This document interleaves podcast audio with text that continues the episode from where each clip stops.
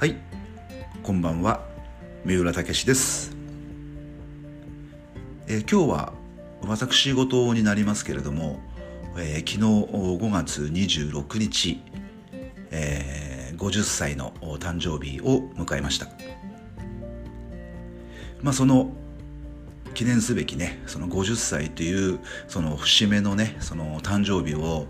えー、昨日はあの長野県で、えー、迎えましてまあ、これがまたね本当にこう素晴らしい行事に、えー、立ち会うことができまして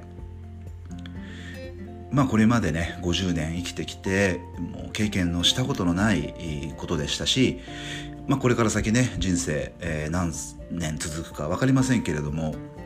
まあ、これから先もねちょっとこう経験できないようなもう本当にこう貴重な、えー、素晴らしい、えー時間をね、え、過ごさせていただきました、まあ、本当にこう記念になるこう忘れることのできない誕生日になったなというふうに思うんですけれども。まあそれがねちょっとあのどのような行事だったかというのはね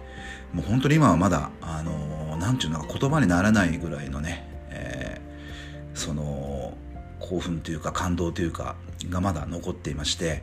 えー、興奮冷めやらない状態という形なのでまたね気持ちが落ち着いたらねしっかりとブログのね記事にして、えー、お届けしたいなというふうに、えー、思います。はいまあ、ということで今日はねその50歳というね、まあ、本当にこの節目の年を迎えてのね、まあ、心境といいますか、えーまあ、これからねどうやってまあ、生きていくかっていうねお話をねちょっとだけしたいなというふうに思うんですけれどもまあね自分がその10代とか20代の頃っていうとねまあ50歳の人っていうのはもう本当にこうおっさんに思えたというかうんまあなんか自分の父親が50歳になった時ってやっぱり結構こう感じるものがあったんですよね。まあ僕がそう高校卒業する頃ぐらいだったと思うんですけどもね父親がその50歳になった時っていうのはね。まあ、その40代ぐらいまでは、まあ、その父親がねまあその何て言うんだろうなこう老いていくというかそのねこう老けていくと言いますかね、まあ、そういったような感情っていうのはね、まあ、あまりなかったんですけれども50歳に、ね、なったって聞いた時にですねあやっぱりうちの親父もねもういよいよもうそういう年齢になったかみたいなことをね感じることがあったんですけども、まあ、いざね自分がそのね年齢に今なってただ昔とはねちょっとその時代背景みたいなものも違ってきますしね。まあ昔だったら50歳っていうともう本当に、えー、人生の後半戦をねこうどう過ごすかみたいなね認識だったと思うんですけども、まあ、これだけねその高齢化社会のね今の日本ではまだ50歳っていうのはね、まあ、本当働き盛りのねその部類に入ると思いますので、まあ、僕自身はねまだまだ本当に、えー、仕事をね頑張っていきたいなというふうにね思うんですけれども。ちょうど今から10年前のね、2009年、40歳になった時にですね、えー、僕はその個人事業主として、えー、独立したわけですけれども、まあ、その時に誓ったことっていうのはね、もうとにかく40歳は働くぞと。うん、もう働いて働いて、もう働きまくるぞと、うん、いうその気概だったんですね。まあサラリーマンを辞めて、えー、個人事業主としてスタートを切ったわけですからもうサラリーマン時代だったら絶対に働くぞ一生懸命働くぞっていう気持ちにはならなかったと思うんですけれども、まあ、個人事業主になった記念の年だったのでまあとことんもう本当に、えーね、生活していくために働くぞっていう部分もありましたしね、まあ、あるいはその生きがいをその見出すために働くぞという部分もありました、まあ、実際ね本当にこの10年間40代っていうのはもう本当によく働いたなと いうふうにね、えー、思っています、まあ、本当に立ち止まることことなくね、えー、ノンストップでこの10年間こう走り抜けてきたなというようなねその感想なんですけれども、まあ、50歳もねその気持ちはもう引き続き変わらないですね、うん、もちろんその体力的な衰えっていうのはね当然これ出てきますし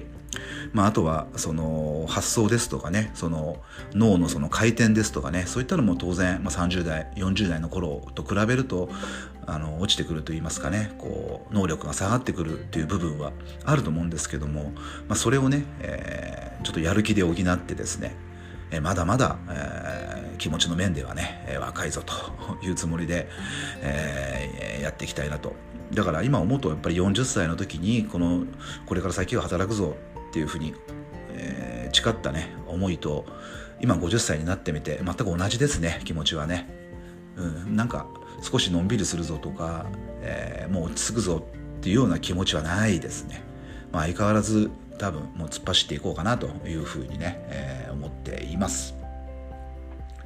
まあ、あの中国のねあの昔大昔のその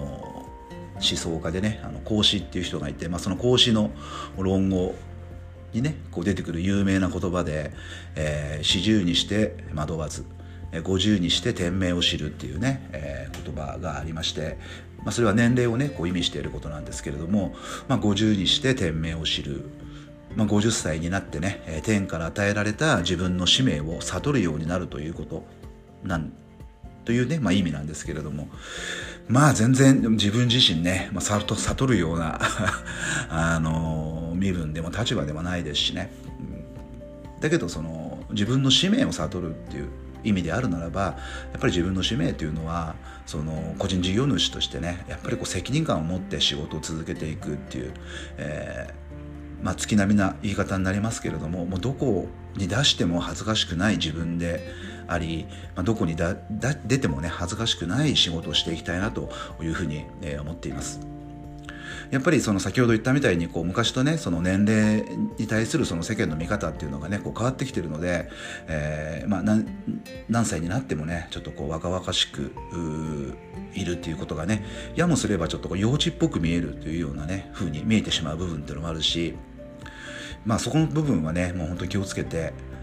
まだいい年して何やってんのと言われないように、えーまあ、本当にねその年齢